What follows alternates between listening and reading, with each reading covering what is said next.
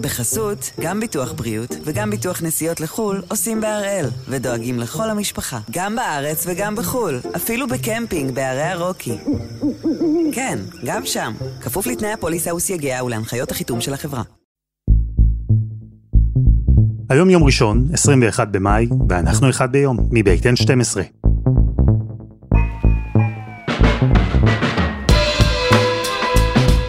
אני אלעד שמחיוף, ואנחנו כאן כדי להבין טוב יותר מה קורה סביבנו, סיפור אחד ביום, בכל יום.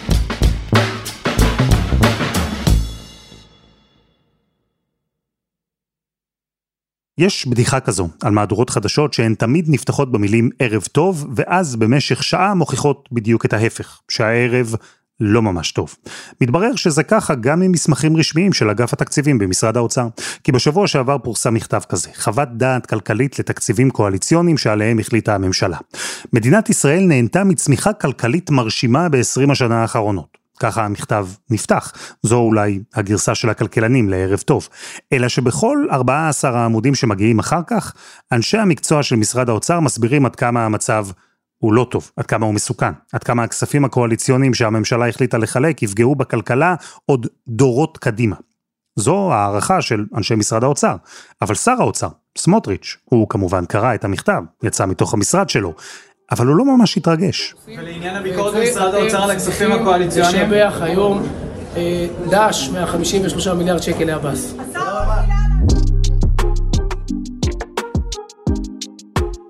אז הפעם, אנחנו עם חלוקת הכספים הקואליציוניים.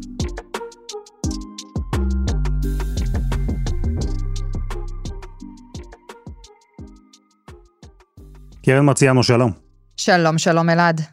זה מכתב אה, חריג של אגף התקציבים, אבל הפרקטיקה הזו של חלוקת כספים קואליציוניים, זו שאנחנו רואים בממשלה הנוכחית, גם היא חריגה?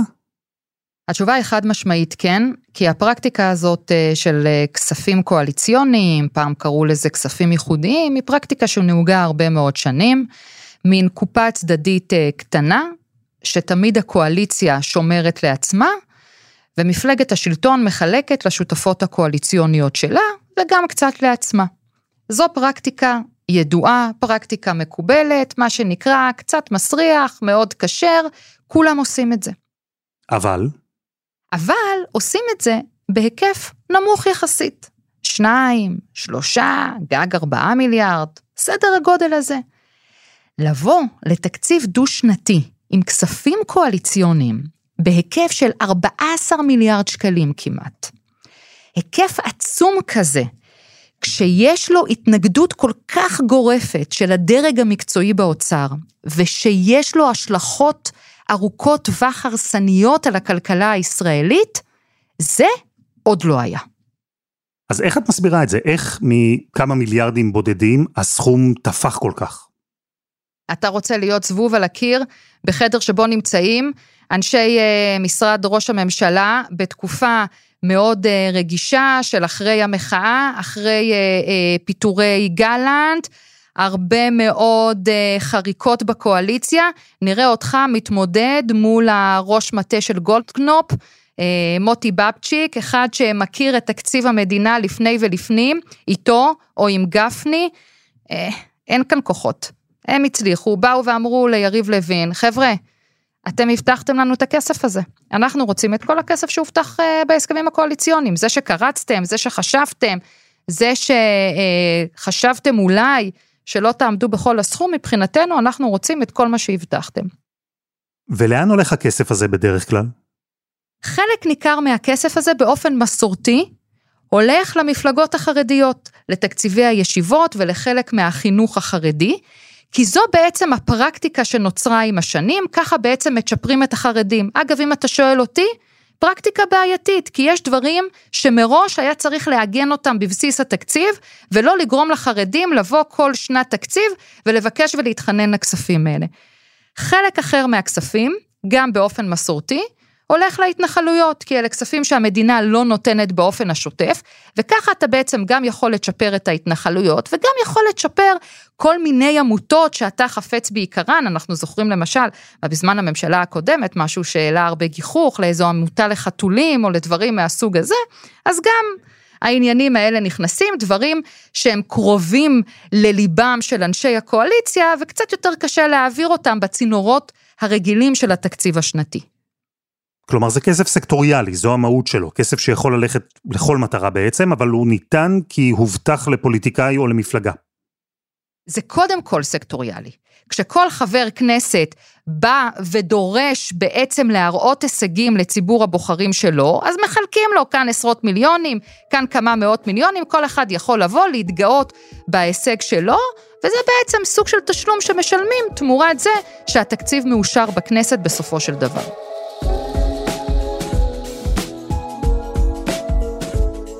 יש לא מעט טענות נגד כספים קואליציוניים. אנחנו עוד ניגע כמובן בטענות שמדברות ספציפית על הכספים שמחלקת הממשלה הזו, אבל יש כאן פרקטיקה שנמתחת עליה ביקורת כבר שנים. עוד לפני שקמה ממשלה. יושבים נציגים ממפלגות שונות וסוגרים ביניהם הסכמים, הסכמים קואליציוניים. נציג מפלגת א' לדוגמה, הוא אומר שיצטרף לקואליציה ויתמוך בקווי היסוד שלה רק אם יקבל תקציבים למטרות שחשובות לו ולקהל הבוחרים שלו. מטרות שאם הוא ירצה לקדם אחר כך, כשכבר יהיו עוד שותפים בקואליציה, כשתהיה אופוזיציה לוחמת או תקשורת שבוחנת מקרוב, אז יהיה לו יותר קשה לקדם את המטרות האלה מההתחלה. ואז יש עוד פרקטיקה, כי אחרי שמוקמת הממשלה, אותו נציג של מפלגת א' מגיע לראש הממשלה ולשר האוצר, כשהוא אוחז ביד חתיכת נייר. זוכרים את ההסכם והתקציבים שהבטחתם לי? הוא אומר, או, או, אז עכשיו הזמן שלכם לשלם. אנחנו מכירים את כל אלה, אבל יש מישהו שמכיר את זה אפילו יותר טוב, כי במשך שנים הוא היה חלק מקבוצה שבמרכאות או שלא במרכאות, היא זו שנתקעה עם החשבון. ראש אגף התקציבים באוצר לשעבר, שאול מרידור, היום סמנכ"ל בחברת Lightricks. זה נוהג, וצריך להגיד, הוא נוהג מאוד מאוד עתיק, זה לא איזה משהו חדש, זה לא המצאה של הממשלה הזאת וגם לא זאת שלפניה. אה, באופן עקרוני, כשחותמים הסכמים קואליציוניים בין מפלגות, אז חלק מההסכמים כוללים גם הסכמים שעולים כסף, אה, ואלה הם הסכמים קואליציוניים. תאורטית, אפשר לחתום על הסכמים קואליציוניים שהעלות שלהם גם תגיע לטריליוני שקלים. זה לא אומר שבפועל זה מה שיקרה. יותר מזה, ברוב המוחלט של המקרים יש פער גדול בין מה שהובטח וסוכם, לבין מה שאחר כך נכנס לתקציב. הסכם קואליציוני לא מחייב אף אחד. זאת אומרת, הוא כמובן, שני הצדדים שחתומים עליו מחויבים אליו ברמה פוליטית, אבל עד שההסכם עצמו לא מתורגם להחלטת ממשלה ולעיתים לחוק, תלוי מה הנושא שמדובר, אין לו בעצם שום אה, אה, מעמד. ברגע שהממשלה מחליטה להפוך אותו להחלטת ממשלה ו/או לחוק, לדוגמה, עכשיו בתקציב שהממשלה מביאה, היא מכניסה 13 מיליארד שקל בכספים קואליציוניים פנימה, רק אז הוא בעצם מקבל תוקף אמיתי. וזה מה שאנחנו, אנחנו ממש בתהליך הזה עכשיו, זאת אומרת, זה מגיע לממשלה, היא יודעת כמה זה עולה, היא יודעת מה ההשלכות, ואז היא מקבלת החלטה או להסכים או לא להסכים לדבר הזה. ומעבירה אותו לכנסת, אם הכנסת תאשר את התקציב בסוף החודש הזה, מה שאני מניח עתיד לקרות, אז זה מקבל בעצם תוקף והופך להיות אה, משהו שיקרה. אז בהתחלה מבטיחים, אחר כך המציאות נכנסת לפעולה וההבטחות מצטמצמות, ואלו שכן מתממשות מקבלות תוקף בחוק. הסכמים קואליציוניים חייבים להיות אה, מועברים דרך תקציב המדינה. אין דרך אחרת, הם בסופו של דבר בתוך התקציב, ויש אה, שורה ארוכה של אה, התניות משפטיות כדי לוודא שאכן עושים בו שימוש נכון, או שימוש ראוי. בואו ניקח את זה לכיוון אחר. גם אם מחר בבוקר שר מסוים ירצה שנקים בריכה ביישוב מסוים שהוא חפץ בעיקרו, אין שום סיכוי שהמדינה תסכים, שהממשלה בסוף תוכל לבצע דבר כזה. למה? כי יש ממש העדפה פרטנית של ציבור מאוד מאוד ספציפי, כשזה מפלה את כל שאר הציבור. ולכן חלק מההסכמים קואליציוניים זה גם לעבור איזושהי בחינה משפטית שמראה אחד, שהצורך הוא אמיתי, שתיים, שזה לא מאוד מאוד ממוקד, אתה יודע, בוא נלך עד הקצה, למישהו ספציפי שאתה חפץ בעיקרו, אה, וכולי. בחינה משפטית, ביקורת, שקיפות, כסף שצבוע ומוגדר ואפשר לעקוב אחריו. כל התכונות האלה ששאול מרידור מפרט על כספים קואליציוניים הן יחסית חדשות, זה ממש לא תמיד היה המצב. שלום רב לכם, ערב טוב. אנחנו פותחים בחשדות בישראל ביתנו. החקירה הייתה סמויה במשך שנה והפכה גלויה היום. החשדות נגד סגנית השר פאינה קירשנבאום ושורת בכירים נוספים הם אלה: העברת כספי ציבור לעמותות ולתאגידים ממשלתיים בתמורה לתשלום או למינוי מקורבים. בשנת 2014 התפוצצה פרשה שנקראה פרשת ישראל ביתנו. במסגרתה מצאו בין היתר שימוש לרעה שנעשה בכספים קואליציוניים. סגנית השר פאינה קירשנבאום הורשעה אחרי שהעבירה כספים קואליציוניים לעמותה שבחזרה מימנה עבורה שירותים אישיים.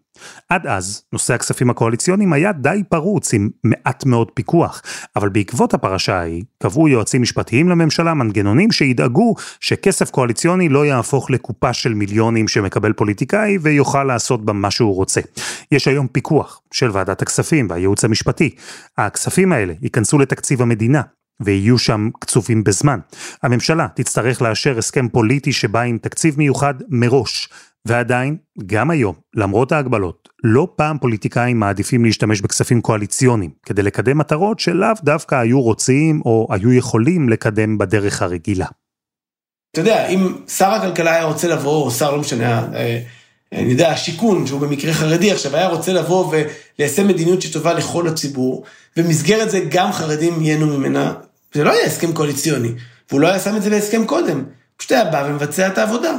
אם הדברים היו רק מדיניות כלכלית, אז בדרך כלל הם נכנסים לתוך קווי היסוד של הממשלה, השרים השונים משפיעים עליהם, והם נכנסים באופן, אה, בדרך המלך לתקציב. דברים שהם אה, לא בדיוק שם, בואו ניקח ונדבר, אני מניח על זה הרבה, חלק ממה שקורה עכשיו, למשל, כסף שהולך לקצבאות לאברכים, הוא מנוגד למדיניות אה, כלכלית שהממשלה רוצה לקדם, שהיא עידוד תעסוקה. אז קשה מאוד להסביר למה, לא יודע, משרד הכלכלה ירצה לעודד את תעסוקת החרדים בזה שהוא מונע מהם או נותן להם תמריץ לא לצאת לעבודה. ולכן זו דוגמה מעולה לזה שההסכם יהיה הסכם קואליציוני ולא תקציב רגיל.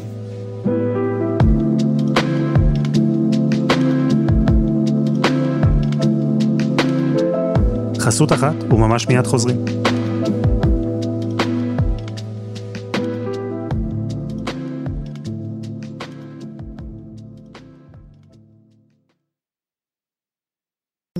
בחסות, גם ביטוח בריאות וגם ביטוח נסיעות לחו"ל עושים בהראל, ודואגים לכל המשפחה, גם בארץ וגם בחו"ל, אפילו בקמפינג בערי הרוקי. כן, גם שם, כפוף לתנאי הפוליסה וסייגיה ולהנחיות החיתום של החברה. אנחנו עם חלוקת הכספים הקואליציוניים, אחרי שנחשף שבשנתיים הקרובות כמעט 14 מיליארד שקלים יחולקו לתוכניות ומיזמים שהוסכמו בין המפלגות, זה סכום שיא, בפער גדול. ודיברנו עם שאול מרידור, מי שהיה ראש אגף התקציבים במשרד האוצר, וסיפר לנו על הדינמיקה מאחורי המגעים והחלוקה של הכספים הקואליציוניים. אנשי המקצוע באוצר, הם מעורבים בשלבי המשא ומתן, עוד לפני שבכלל יש ממשלה. הם עורכים בדיקות, הם עורכים מחקרים, הם מצמידים לכל תוכנית פוטנציאלית תג מחיר וחוות דעת על ההשפעה הכלכלית שלה לישראל. הם מפנים מקום בתקציב המדינה, לתוכניות האלה. והפער בין מה שהובטח בהסכמים הקואליציוניים לבין מה שבסופו של דבר יוצא לפועל, היה תלוי לא פעם במה שאמרו הבכירים באוצר. תראה, אני אגיד uh, בצער, שאני חושב שעם השנים יש שחיקה במקום של uh, דרגי המקצוע בשאלות האלה. בהרבה מאוד שנים ובהרבה מאוד ממשלות שאני מכיר, עמדת גורמי המקצוע הייתה מאוד רלוונטית בשאלה מה ייושם ומה לא ואיך. והראיה היא שרוב ההסכמים הקואליציוניים בהרבה מאוד uh, ממשלות אחרונות לא יושמו כלשונם, כי דרגי המקצוע הצביעו על בעיות קשות בתמריצים שהם נותנים למשל או דברים אחרים, uh, וראש הממשלה ושר האוצר הקשיבו. שר האוצר וראש הממשלה כשהם נכנסים לתפקיד, מוטלת על כתפיהם אחריות מאוד גדולה, זה לא רק אחריות פוליטית, האחריות היא למדינת ישראל, לכלכלה הישראלית, והרבה פעמים שר האוצר וראש הממשלה היו רואים את ההסכמים, ולמרות שאולי הם נחתמו כמה ימים קודם, הם היו רוצים לנסות לעשות את המיטב, או להוציא אותם בצורה הטובה ביותר לפועל, וכן, אני חושב שכן היו מקשיבים לגורמי המקצוע, אני יכול אה, אה, להעיד על זה. עם השנים, בטח בשנים האחרונות זה הלך ונשחק, ואני חושב שעכשיו אה, זו אולי הדוגמה הקיצונית ביותר, אבל לא היחידה. מרידור התפטר ממשרד האוצר אחרי חילוקי דעות עם השר לשעבר ישראל כץ. ובטח כבר הבנתם, גם הוא מותח ביקורת על הכספים הקואליציוניים שנחשף שיחולקו בתקציב הקרוב. תראה, אני הייתי במערכת כמעט 20 שנה וראיתי המון ממשלות קמות והמון הסכמים קואליציוניים נכתבים. אני חושב שהפעם הזאת היא ממש השתנה מהמקפצה. זאת אומרת, כל השנים היו דברים, אתה יודע, היו עשרה מיליון לפה וחמישה מיליון לשם. ו... ואפילו מאות מיליונים לדברים מסוימים. הרבה פעמים הדברים האלה היו ראויים, ומעט מאוד פעמים היו בסדרי הגודל האלה. השילוב הזה של כיוון גרוע מאוד לכלכלה ועוצמה או גודל כל כך גדול, אני לא זוכר אותו, אני אגיד יותר מזה, אני לא זוכר מסמך כל כך נוקב של אגף תקציבים נגד הסכמים קואליציוניים, זה לא בכדי. יש פה אירוע דרמטי שלא היה בממשלות הקודמות, למרות הניסיון לצייר את זה כאילו זה אותו תהליך רגיל. זה אותו תהליך רגיל על ספידים. 13 מיליארד שקל, צריך להבין, בתקציב מדינה שאולי כמעט 500 מיליארד שקל, אפשר לחשוב שזה סכום קטן. צריך להגיד את האמת, זה סכום אדיר, כי בתוך ה-500 מיליארד הזה, הסכום הפנוי באמת, אותו סכום יחסית חופשי, שהוא לא שכר ולא ביטחון ולא כל מיני דברים שאנחנו באמת צריכים לשלם, בריאות וחינוך ורווחה. הסכום האמיתי הפנוי בתקציב שאפשר לשחק איתו הוא עשרות מיליארדים בודדים. אז לקחת מתוכו 13 מיליארד שקל לדברים שכל גורמי המקצוע מעידים שהם דברים רעים מאוד ברמה הכלכלית, זו החלטה שיש לה השלכות גדולות. קרן, הביקורת שאנחנו שומעים היום סביב חלוקת הכספים הקואליציוניים היא כפולה. אחת נוגעת בסכום הגבוה, כמעט 14 מיליארד שקלים, אמרנו, אבל הביקורת היותר מהותית היא על מה הכסף הזה יממן, על התוכניות שעבורן הוא הולך. תסבירי לי את הטענות. הבעיה המרכזית בכספים הקואליציוניים שניתנים בשנתיים האלה, בפעם הזאת, היא שהם בעצם מאוד מעודדים את הגברים החרדים לא לצאת לעבודה. אנחנו נמצאים בבעיה בשני מגזרים בארץ, נשים ערביות וגברים חרדים. אם אנחנו רוצים להמשיך ולפתח את הכלכלה הישראלית באופן שבו היא צמחה בעשורים האחרונים, אנחנו חייבים להגדיל את שיעור ההשתתפות בעבודה, גם של הגברים החרדים וגם של הנשים הערביות. אצל הנשים הערביות זה הרבה עניין של מנטליות. אצל הגברים החרדים זה גם עניין של מנטליות, של הערך של לימודי תורה, אבל גם עניין של תמריצים כספיים. כי ראינו למשל, אתה זוכר ב-2003 היה שר אוצר אחד, אני לא יודעת אם אתה מכיר אותו, קוראים לו בנימין נתניהו. הוא קיצץ בשיעור חד את הקצבאות למשפחות ברוכות הילדים, ואז ראינו עלייה בשיעור ההשתתפות של גברים חרדים בשוק העבודה. מה קרה כשביטלו את הקיצוץ הזה? ראינו שוב ירידה, ואז איזושהי דריכה במקום. זאת אומרת, אתה צריך לתת כאן איזשהו תמריץ שלילי או חיובי, כדי שהם יצאו לעבודה. באה כאן הממשלה ואומרת, בכמה ההחלטות האלה שהיא קיבלה בכספים הקואליציוניים, גברים חרדים יקרים, אין לכם טעם לצאת לעבודה. אנחנו מרפדים אתכם בכסף בכמה אופנים. קודם כל, אנחנו מעלים את התקציב של בחורי הישיבות. דבר שני, אנחנו נותנים תלושי מזון בהיקף של 2,400 שקלים לכל משפחה נזקקת. בפועל, הקריטריונים הם לא שווים, והעבודה של אגף התקציבים הראתה שרוב הכסף הולך לחרדים, ולא לבאמת כל מי שצריך את זה. ובצלע השלישית, שהיא הצלע הבעייתית ביותר, הממשלה מגדילה מאוד את סכומי הכסף לבתי הספר שלא מלמדים לימודי ליבה. מה זה לימודי ליבה? זה מתמטיקה, אנגלית, קצת מדעים, כל אותם מקצועות שאמורים להכשיר את התלמידים לשוק העבודה המודרני. עכשיו בעצם הממשלה מגדילה באופן משמעותי את הכסף למי שלא מלמד לימודי ליבה. וזה בעצם שורש ההחלטה הבעייתי, כי ברגע שאתה נותן יותר כסף לבתי ספר שלא מלמדים לימודי ליבה, אחר כך יהיה לך קשה להחזיר את הגלגל לאחור. גם אם תהיה כאן אחר כך ממשלת שמאל, וגם אם תהיה כאן ממשלה שתחשוב שההחלטה הזאת היא החלטה אומללה, יהיה לה מאוד קשה לקחת בחזרה כסף שכבר הובטח וכבר ניתן לבתי הספר האלו. וזאת הנקודה הכי בעייתית, כי אתה בעצם מנציח כאן מצב של תקציב יחסית גבוה לבתי ספר שלא מלמדים לימודי ליבה. שזה כשלעצמו קרן דבר, אה, איך נאמר, משונה, כי הממשלה ביד אחת מנסה לעודד יציאה של חרדים לשוק העבודה, למשל בהורדת גיל הפטור לגיוס לצה"ל, דיברנו על זה כאן. וביד השנייה, היא מתמרצת אותם במיליארדים של כספים קואליציוניים, לא לצאת לעבוד, גם במתן הקלות בארנונה, גם בתלושי מזון, יש עוד תוכניות, וגם בטווח הארוך, בתקצוב של מוסדות בלי לימודי ליבה. עכשיו בואו נדבר על עוד שתי תוצאות לוואי של המהלך הזה. קודם כל, מבלי ששמנו לב, זה משפיע גם על מערכת החינוך במזרח ירושלים. מערכת החינוך במזרח ירושלים היא נמצאת בפיקוח פלסטיני, עם תכני לימוד פלסטינים, אגב, יש שם גם הרבה לימודי אה, הסתה, והיא סוג של חינוך פרטי. היא מקבלת רק חלק קטן אה, אה, מתקציב המדינה, ממה שמגיע לה, בדומה למה שקיבלו המוסדות שלא מלמדים לימודי ליבה בחינוך החרדי. בשנים האחרונות היה מאמץ מאוד גדול, בין היתר של עיריית ירושלים, אמרו לבתי הספר, אנחנו נוסיף לכם כסף בתמורה לזה שתלמדו את תכני הלימוד הישראלים. תהיו תחת פיקוח של משרד החינוך. כבר הצליחו להעביר 15% מהתלמידים שם למערכת החינוך תחת פיקוח ישראלי. עכשיו מה קורה? בגלל שנתנו יותר כסף לחרדים, יצטרכו לתת לפחות 100 מיליון שקל יותר למערכת החינוך הפלסטינית במזרח ירושלים שאינה מפוקחת. כי בסוף גם אמור להיות לך סוג של עיקרון שוויון שיעמוד לך בפני מבחן בג"ץ.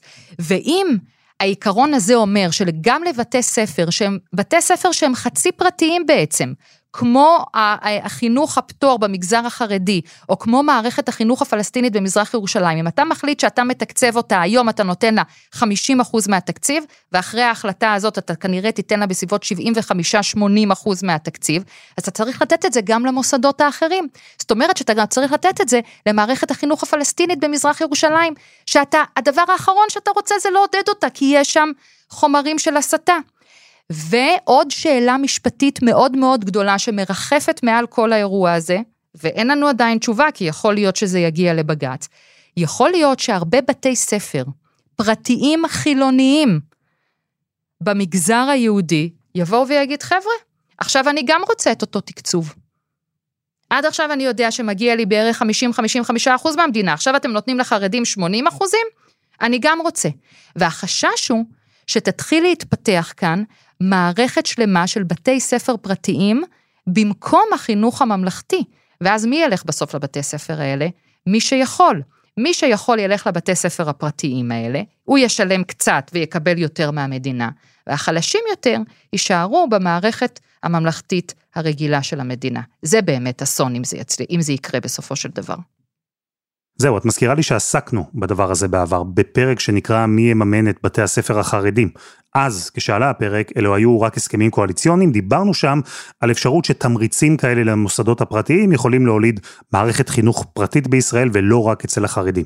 עכשיו, כנראה שהתקציבים האלה יעברו, אבל אם אני מבין נכון, גם מאותו מכתב שכתבו באגף התקציבים, עיקר הבעיה שלהם, והיא בעיה כלכלית נטו, היא עם התקציבים שהולכים לאוכלוסייה החרדית.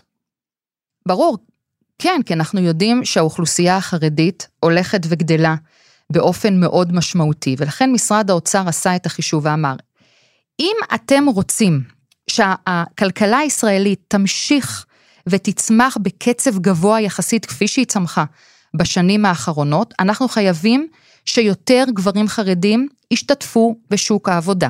ואם זה לא יקרה ואתם רוצים לשמור את אותה רמת שירותים שהמדינה נותנת היום, זאת אומרת שבשנת 2065 יצטרכו להעלות מיסים לכולנו ב-16 אחוזים, ויהיה אובדן תוצר למשק של כמעט 7 טריליון שקלים. המסמך של האוצר זה 6,708 מיליארד שקל. אני פרסמתי את המסמך הזה לראשונה, כשקיבלתי אותו התקשרתי למי שהדליף לי ואמרתי לו, תגיד, זה המספר? או שיש כאן איזה טעות, אני לא, לא מבינה את המספר הזה. איזה מספר זה? הוא אמר לי, כן, זה 6,708 מיליארד שקלים אובדן תוצר. וזה בעצם הנזק ארוך הטווח לכלכלה הישראלית. וכששר האוצר, כשהוא קורא את המכתב הזה, ושומע את האזהרות, מה הוא אומר?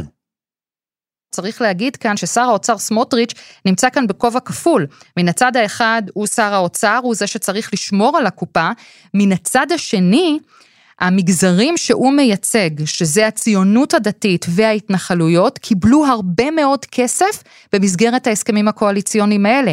סמוטריץ' אומר כמה דברים. הוא אומר קודם כל שלא הכל מקובל עליו, אבל אלה אילוצים קואליציוניים, וזה מה שהוחלט והונחת עליו כשהוקמה הממשלה. דבר שני, אנחנו יודעים שסמוטריץ' גם מאוד מאוד נהנה מחלק מהכספים הקואליציוניים האלו, כי כאמור חלק גדול מהם הלכו אה, אה, לציונות הדתית ולהתנחלויות. ועניין שלישי, שזה ממש מעצבן, שסמוטריץ' אומר, דש מה-53 מיליארד שקלים שנתנה הממשלה כספים קואליציוניים למנסור עבאס בממשלה הקודמת. זהו, כי הוא אומר, וסמוטריץ' לא היחיד בקואליציה שאומר את זה, כמו שנתנו עשרות מיליארדים לחברה הערבית, זה לא פסול לתת מיליארדים גם לחברה החרדית או להתנחלויות. בוא נדבר אחת ולתמיד על הפייק הזה. אם כבר, כי כל הזמן מזכירים אותו. אז בוא נגיד שמדברים על 53 מיליארד שקלים שנתנה הממשלה הקודמת, כספים קואליציוניים לחברה הערבית. אז בוא נגיד קודם כל שהתוכנית הזאת הייתה תוכנית המשך של ממשלת נתניהו, שכבר נתן יותר מ-15 מיליארד שקלים. מי שהגה את התוכנית הזאת הייתה ממשלת נתניהו, ממשלת אה, אה, לפיד, בנט בסך הכל המשיכה אותה. עכשיו, מתוך ה-53 מיליארד שקלים האלה, 30 מיליארד שקלים היו אמורים להתפרס על פני חמש שנים, ועוד 20 מיליארד היו אמורים להתפרס על תשע שנים לפרויקטים תחבורתיים. עכשיו זה כסף שניתן רק באופן הצהרתי. בסופו של דבר, בפועל מימשו ממנו משהו כמו 2-3 מיליארד שקלים. זה עניין אחד, אבל אל תיתן לעובדות להפריע, מה שנקרא. והעניין היותר עקרוני הוא, שהחלק בכסף הזה היה אמור להיות כסף שמעודד צמיחה, שמעודד יותר מקומות תעסוקה בחברה הערבית, שמשפר תשתיות, שמשפר תחבורה, בעצם אמור היה לגרום, לגרום לפיתוח של היישובים הערביים ולצמיחה כלכלית יותר גדולה במשק. המטרה בסוף הייתה גם לשפר את החיים של החברה הערבית ובאותה הזדמנות להגביר את הצמיחה במשק. כאן מראש אתה נותן כסף שאתה יודע שיפגע לך בצמיחה במשק, וזה ההבדל הגדול. Mm, אבל קרן, אם אני לוקח כמה צעדים אחורה, ומסתכל בכלל על הפרקטיקה הזו שדיברנו עליה כאן, של כספים קואליציוניים, נשמע לי שזה רע הכרחי, זה מחיר הדמוקרטיה. הבעיה פה, לפי מותחי הביקורת הפעם, היא שהרע ההכרחי הזה יצא מפרופורציות, ושהיציאה הזו מפרופורציות בין היתר תבוא לידי ביטוי בפגיעה בכלכלה הישראלית. כן, תראה, לכאורה יש היגיון, כי אתה אומר, אם ממשלה נבחרת, והיא ממשלה שנבחרת כדי לקדם את המדיניות שלה, אז נכון יהיה לתת לממשלה הזאת, כדי לקדם את המדיניות, איזושהי קופה אה, קטנה, כדי לקדם באמת דברים שהם קרובים אה, לאידיאולוגיה שלה, ו... בסדר. אז אני אומרת, אם זה סכום מתוך היקף תקציב של 500 מיליארד שקלים, אם זה סכום של 2-3 מיליארד שקלים, זה מעצבן, אבל אתה אומר, זאת, זה מחיר הדמוקרטיה, זה המחיר שצריך לשלם בשביל קואליציה מתפקדת, וזה המחיר שצריך לשלם בשביל אישור התקציב, ומה שנקרא, לא אנחנו המצאנו את זה, היה לפנינו ויהיה אחרינו.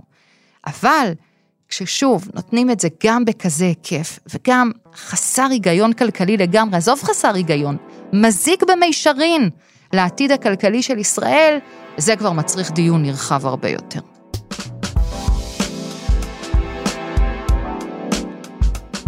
קרן מרציאנו, תודה. תודה. ותודה לשאול מרידור.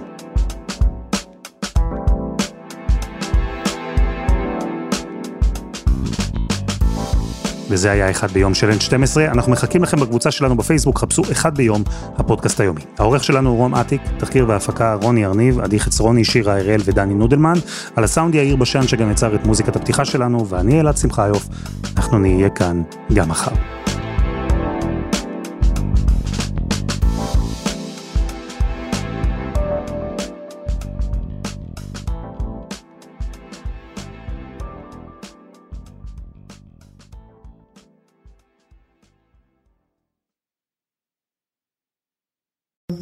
בחסות, גם ביטוח בריאות וגם ביטוח נסיעות לחו"ל עושים בהראל, ודואגים לכל המשפחה, גם בארץ וגם בחו"ל, אפילו בקמפינג בערי הרוקי. כן, גם שם, כפוף לתנאי הפוליסה וסייגיה ולהנחיות החיתום של החברה.